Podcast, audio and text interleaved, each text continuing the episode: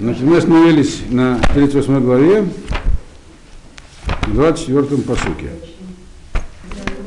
Это у нас, значит, выступает, здесь книга Йова говорит от имени Всевышнего, от имени Ашема, который э, объясняет Йову, то есть не объясняет, он объяснять ничего не надо Йову, а как бы показывает Йову, как работает Ашгаха, как, где, как можно увидеть в этом мире, что Бог им управляет.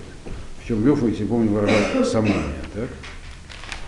И это делается при помощи разных образов. 24-й посук. Эйдзе Адерех Ехалек Ор Ефец Кадим Алей Орец. Ну, перевод он такой. И вот этим путем, или каким путем посылается, распределяется, точнее, свет перед рассветом э, на землю. То есть, или по смыслу, здесь написано так, вот таким способом, посмотри, вот каким способом, чтобы увидеть божественное управление, обратите внимание на способ, которым свет распределяется на, на, с утра на землю. Имеется в виду, что вот до этого Всевышний объяснял, так, как устроено освещение. Вначале оно было устроено одним способом, но потом, потом когда появилось солнце, началось постоянное так сказать, вращение, и, и, но свет не появляется внезапно и сразу. То есть там где-то там до 18 градусов за горизонтом, когда солнце, начинается рассвет. То есть постепенно освещается горизонт, постепенно появляется свет. Э, и это тоже не просто так, он говорит, появилось. Тут так все устроил. Могло бы быть так, включили свет, и все ослепли там, что там произошло такое. То есть все предусмотрено. В природе есть равновесие, баланс. Кто, кто же, кто-то же это устроил, это он как бы вместе с предыдущим это все надо сказать, рассматривать. 25-й посук. Ми пилаг лашетев э, таала ведерех лахазиз кулот. Здесь начинается значит, обсуждение дождя. Ну, то, что в общем все уже было сказано, так, как устроено в природе все, и что есть дождь, вода поднимается наверх, падает вниз. Но сейчас Зашем обращает внимание Йова на детали этого. В дожде есть детали. Значит, как бы, это, кто отделил, получается, Шетов это потоп, для потопа, такой сплошного потока, канальчики сделал. И, и способы грома и молнии э, разделил на голоса.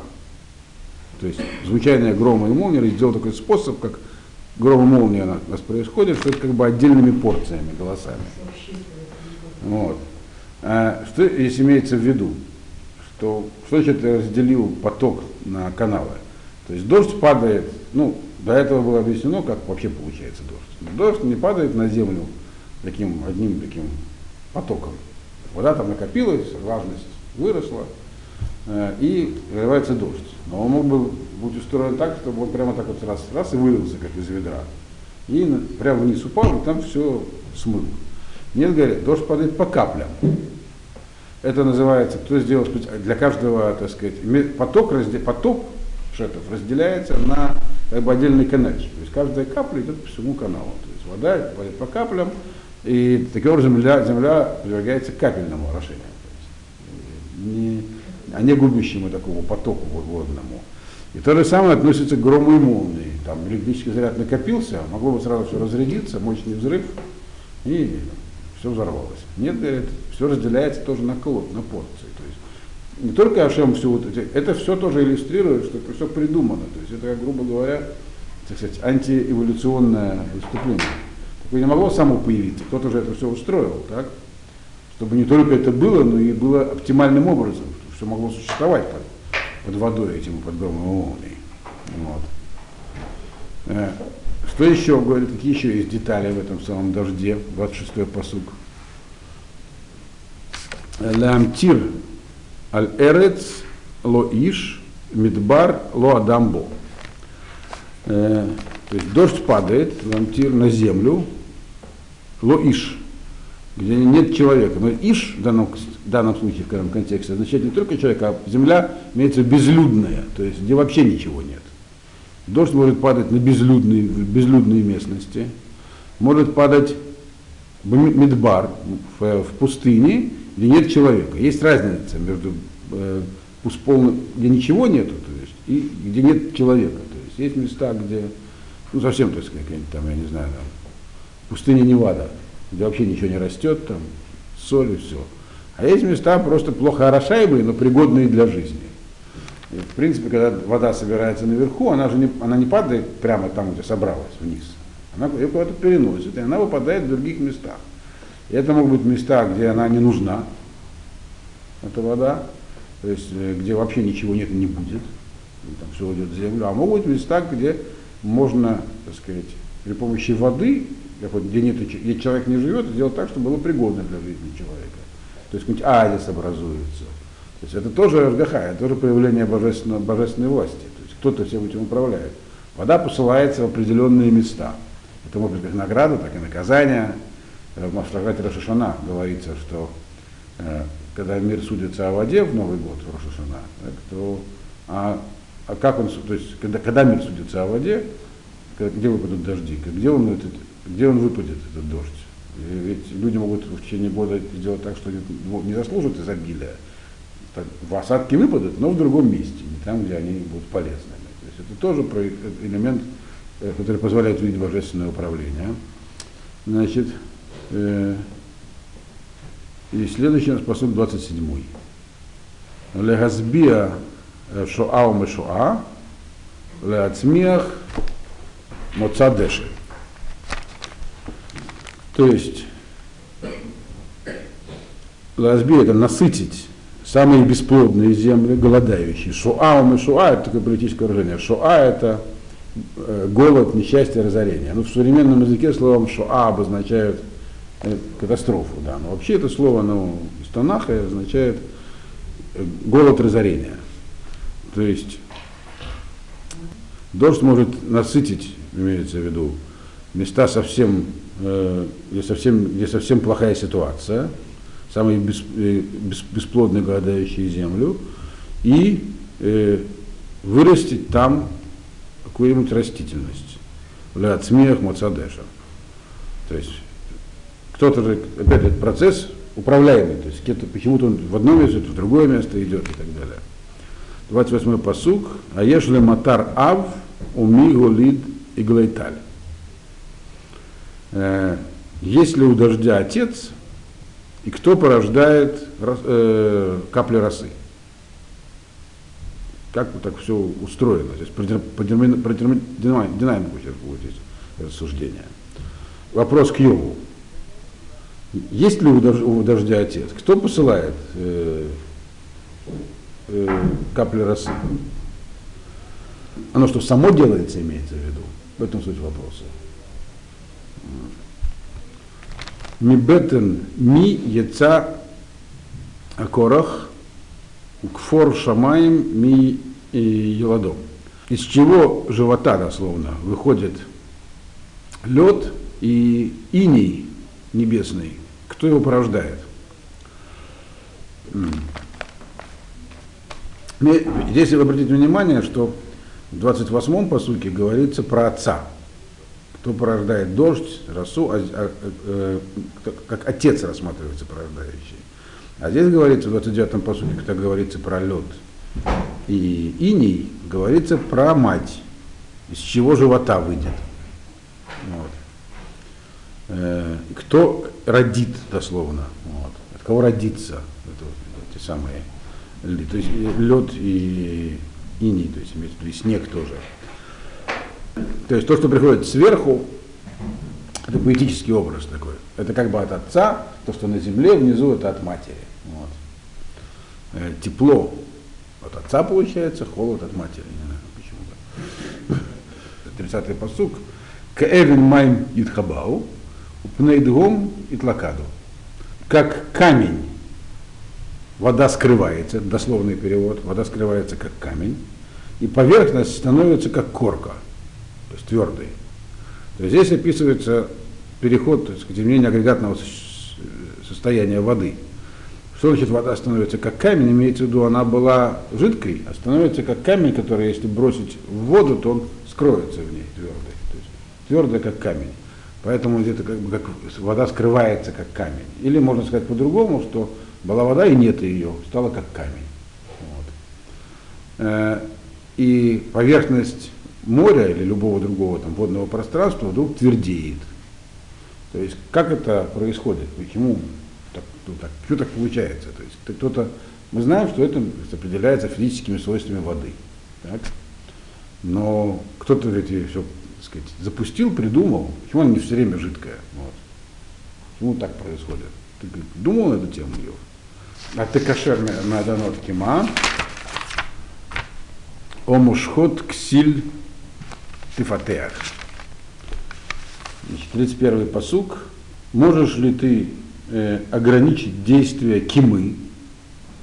Кима это созвездие Плеяды. Можешь ли действие кимы или отпустить вожжи, то есть задействовать Орион.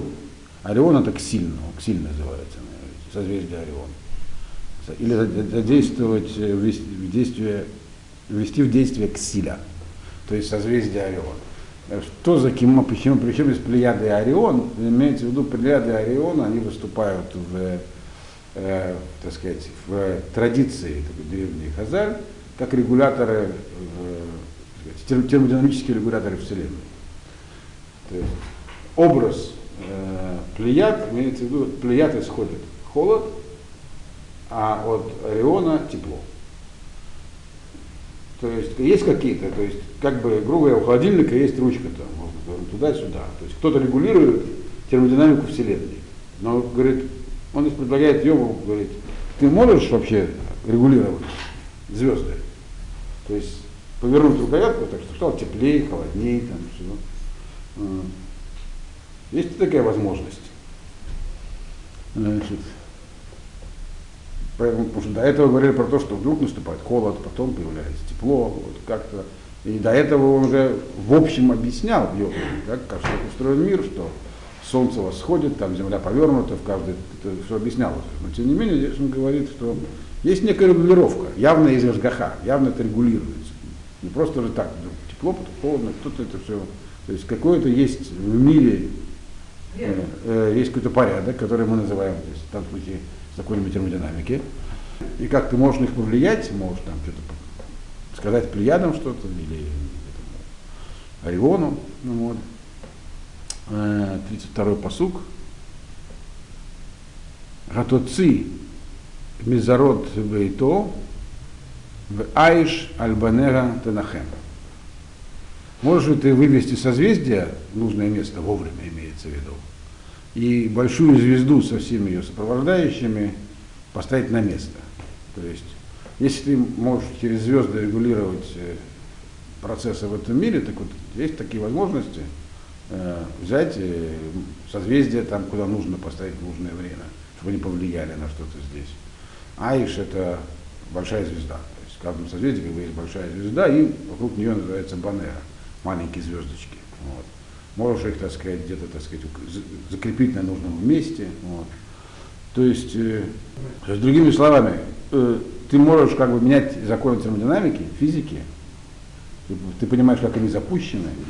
Э, если ты не можешь действовать на звезды, может быть, ты можешь как бы повлиять на, на глобально, чтобы они оказались на своем месте. То есть ты не можешь их задействовать, может, ты можешь, можешь поставить на место, тоже, тоже не можешь. То есть это риторические вопросы Всевышнего. А почему не можешь? Это в 33-м посуке. Аядата хукей шам, хукот шамаим, им тасим э, миштароба арец. Знаешь, это небесные законы, ты ли установил притворение их власть на земле? То есть видно из всего вышесказанного, что есть некие законы, причем законы глобальные, такие, действующие во всей Вселенной ты как бы можешь ими управлять, ты их настолько знаешь, ты же не можешь этого знать, потому, поскольку когда эти законы были установлены, было творение, при творении ты не присутствовал. Так? То есть ты никак не можешь э, их власть на земле регулировать э, и устанавливать. Это не, и поэтому, а управление видно в этом мире. Поэтому ты не можешь выдвигать претензии, что мир стихийный. Он управлялся с самого начала. Посмотри, как он устроен. Гатарим леав колеха, в Шифат майм техасеха. Можешь ли ты закричать облаку и, так сказать, много воды покроет тебя. То есть, другими словами, можешь ли ты приказать, вот облако, в нем вода, она периодически посылает дождь. Ты можешь приказать облаку, закричать ему, хочу дождя, и на тебя прольется много воды. Есть еще такая возможность. А кто-то же воду это посылает. Так? Ты шалах браким в елеху, в леха юнени. Можешь ли ты послать куда-нибудь молнии, они туда пойдут, куда ты их пошлешь. Вот. И, или хотя бы скажут тебе вот мы, то есть, ну, предположим, ты не можешь управлять молниями, но хотя бы можешь с ними как-то там общаться, они когда молнии выйдут, они тебя отрапортуют, мы пошли там. Вот. То есть, какие у тебя возможности во всех этих. Кто-то, опять же, но молнии же сверкают и куда-то идут, так? Мишат э, Батухот, да, сейчас меняется тема. То есть, э, то есть про природные явления, как бы его пока все объяснили, и дальше значит, про глобальные природные явления. Теперь значит, э, про связь духовного и материального. 36-й посук. Мишад э, Батухот Хохма, Омина Танлес Вивина. Э, кто дал в глину мудрость и кто дал сердцу понимание. В мире, кроме э, материальных вещей, есть еще нематериальные, и они абсолютно оторваны от материи. Но есть вещи, как бы есть, э, имеют также места и времена, когда эти материальные и нематериальные соединяются. В частности, это есть в теле человека, в самом человеке, который называется маленький мир. Э, и есть во всем большом мире тоже есть соединение материального и нематериального, что вообще непонятно. Как бы это и вещи из разных вообще миров. Перевод он еще раз такой простой. Кто поместил в глину мудрость, то есть абстрактное мышление, откуда взялось у человека. Что такое хахма, мудрость? Это способность размышлять, думать, э, а ведь человек же это кусок глины просто. Так? И откуда у него вдруг появляется возможность к, размыш... к, к осмыслению? То, что называется все абстрактное мышление. И, и кто дал сердцу понимание? Поним... Понимание – это э, понимать то, что скрыто. То есть э, осмысливать можно то, что открыто. Тоже не факт, что можно, тоже вещь непростая, потому что есть мыслительная деятельность. Но есть вещи, которые не поддаются осмыслению а их человек тоже понимает, то есть интуитивное постижение. Откуда, откуда оно вообще берется? А оно очень важно, потому что все, что здесь Ашем показывает Йову, он ему не объясняет, а именно показывает. Я вот уже говорил, что здесь надо себе видеть, что это все был такой визуальный ряд. Йову само по себе явление Ашема и было доказательством, ответом на все его вопросы. Поэтому он сейчас не слушает, как бы, а видит. И таким образом понимает вещи, которые так вообще умом не понять. И вот мы здесь говорим, Машин говорит, а как это такое может быть Это в состоянии объяснить, откуда это берется. Вот так, 37-й посук. Ми Исапер Шхаким Бахохма Веневлей Шамаем Ми Яшкив. Кто расписал как бы, небеса мудро? Расписал имеется в виду не красками, а расписал все законы их. Кто все эти вот небесные законы составил, свод законов? И сапер здесь это слово сефер, книга, то есть записано в книгу. То есть кто записал все эти самые законы небесные с такой, с такой мудростью? В Невлей Шамаем Миешкив и струны небесные кто натянул дословно. Здесь Ашем говорит Йову, кто вообще все эти законы, которые мы сейчас обсуждаем, небесные, то есть э, э, составилось такой мудростью, они, сбаланси, они сбалансированы. А что за закон имеется в виду, поясняется во второй части посука. Кто натянул струны? Э, Нилей Шамая мини-шкив. То есть вот, вот небесные струны, кто их, так сказать, проложил? Что за небесные струны имеется в виду, которые эти, в этих законах действуют? Мальбим объясняет, что это, ну, понятное дело, что это образ.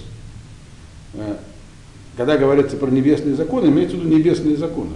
Какие у нас небесные законы, самые главные? Законы Кепля, астрономия, то есть, которые определяют э, расположение планет. Как они взаимодействуют, эти планеты между собой? При помощи силы гравитации. Струны не, не, невидимые, Но кто-то же эти струны натянул. Почему они существуют вообще? Почему масса притягивает? Ведь а положение всех небесных тел в пространстве, оно как, они как подвешены на струнах, друг по отношению к другу, они непроизвольные. Как бы каждый занял свое место, и как бы между ними натянуты вот эти самые невлей шамай. Мальбин говорит, что это как музыка. Это и называется небесной музыкой. Как бы натянутые струны, которые поют. Поэтому, он говорит, здесь используются образы музыкальные. Причем это не первый раз они используются. Так что он говорит, то есть гармония, другими словами, здесь говорится, что есть в, во Вселенной существует гармония. То есть это как громадный такой орган с натянутыми струнами. Все в нем уравновешено. А кто эти все струны натянул? Так. Э, дальше у нас 38-й посук. Бацекет афар ламуцак урегавим э, едубаку. Э, глиняное тесто становится комком, становится куском точнее, и комки прилипают к нему. Это дословный перевод. Буквально, так сказать, дословный. Что за глиняное тесто и что за комки имеется в виду. Это все продолжение предыдущей темы. То есть, как бы э, материя, то есть куски глины, но имеется в виду просто, здесь написано афар. Афар это прах. То есть э, материя, из чего земля состоит она, это как тесто, которое раскатано по всему миру могло бы быть, но оно собирается в куски, то есть эти вот небесные тела, так? И между ними возникает взаимодействие, притяжение, и оно к себе притягивает какие-то куски, плавающие в мире. Так как бы, то есть все вдруг собирается в какие-то кучки, устанавливается равновесие между всем этим. Здесь описывается как бы такая гармония Вселенной. 39-й посук. От отсюда лелави торев, вахаят кфирим темалев. Здесь уже э, переходим на животный мир. То есть земля вот она висит, на ней еще есть животные. Животные, как мы знаем, бывают самые разные. Бывают хищные, бывают слабые, бывают сильные. Одних едят, другие едят, но все чего-нибудь они как бы едят. Так? И иначе они не будут существовать и они все рождаются, и там у них тоже очень сложная система. То есть, в общем, понятно, а здесь будут дальше детали. Я буду даже говорить про разных животных. Э, потому что я вам, это, когда предисловие к этому объяснял, рассказывал, что по идее вопрос, а для чем нужны хищные животные. Можно создать кузнечиков и все. Но тем не менее, тогда не было бы творения. То есть творение, оно э, показывает нам, что в нем действует управление. И хотя есть сильные и слабые, но слабые тоже живут. Никто этим не управлял, сильные бы съели слабых, сами померли, и все. Потому что больше бы есть было некого. Так вот, это цуд лалави торев э, дается льву добыча, или, как бы он говорит так, ты что ли даешь льву добычу? Что значит дается льва добыча? Лев так устроен, что он может э, добывать есть у него когти, клыки, там, он быстро бегает, нападает на кого надо и получает свою добычу. Так? Но и жизнь львят, она тоже полна. То есть жизнь львят тоже полна. То есть имеется львята при этом тоже не голодают. Они сами ни зачем охотиться не могут. Так? Их кормят львы. То есть слабые тоже выживают. Почему? Например, потому что их э, кормят сильные. Но бывает, что их никто не кормит. Они тоже, они тоже выживают. Ки ешоху бемаонот, ешву бесука ламорев. Когда сгрудятся они в своих укрытиях, садятся в, зас, э, в кусты э, в засаду. То есть львята там в укрытиях, а львы садятся в кусты в засаду, чтобы добыть для львят пропитание. Так осуществляется их существование. Но ведь хорошо, для львят готовят львы. А есть животные, для которых никто не готовит. Это 41-й посук. Ми ехин ле орев цидо, э, кияладо. Э, точнее, здесь нужно читать кияладав. Эль кель э, ит-у либлехаль. Но кто говорит, приготовит для ворона его добычу? когда дети его взывают к Всевышнему в в тупике без еды. То есть они находятся в безнадежной ситуации без еды. Э, э, здесь имеется в виду такое явление, как я понимаю, природное, что у, вор, у воронов часто, я читал разные вещи по этому поводу, но про, так сказать, в биологии не, не, не смотрел, только то, что написано в комментаторах. Мне говорят, что вообще вороны не кормят своих детей, а другие написали здесь, что на самом деле не совсем так. Что иногда, часто у воронов рождаются белые воронята, они пока маленькие, они белые потом. И те их не воспринимают как своих. Их не кормят. То есть воронята вообще получается, они там, вот, вот хорошо, львы кормят львят. Но это не обязательно так должно быть у животных. Бывает по-разному. Вот. А бывает, например, как у, вот у этих, кто, а кто накормит воронят? Кто даст ворону добычу, имеется в виду молодому вороненку, когда он родился, дети его, они вызывают Всевышнего, то есть воронята, а никто их ничего не, не дает. Они выживают, на самом деле, они ловят летающих насекомых, с самого рождения умеют это ну вот он и говорит, вот именно примерно эта реакция от Йова и ожидалась. То есть самое безнадежное существо рождается и выживает. То есть механизм для него тоже сделан. А то что, случайно что ли получается? Сильный аргумент против эволюции. Они бы точно не выжили в эволюционном порядке. Все управляется. Значит, на этом у нас заканчивается глава. Дальше будет э, следующая глава. Там про коз и оленей и прочее. Там интересные вопросы обсуждаются, но да, мы это следующую главу оставим на потом. Все.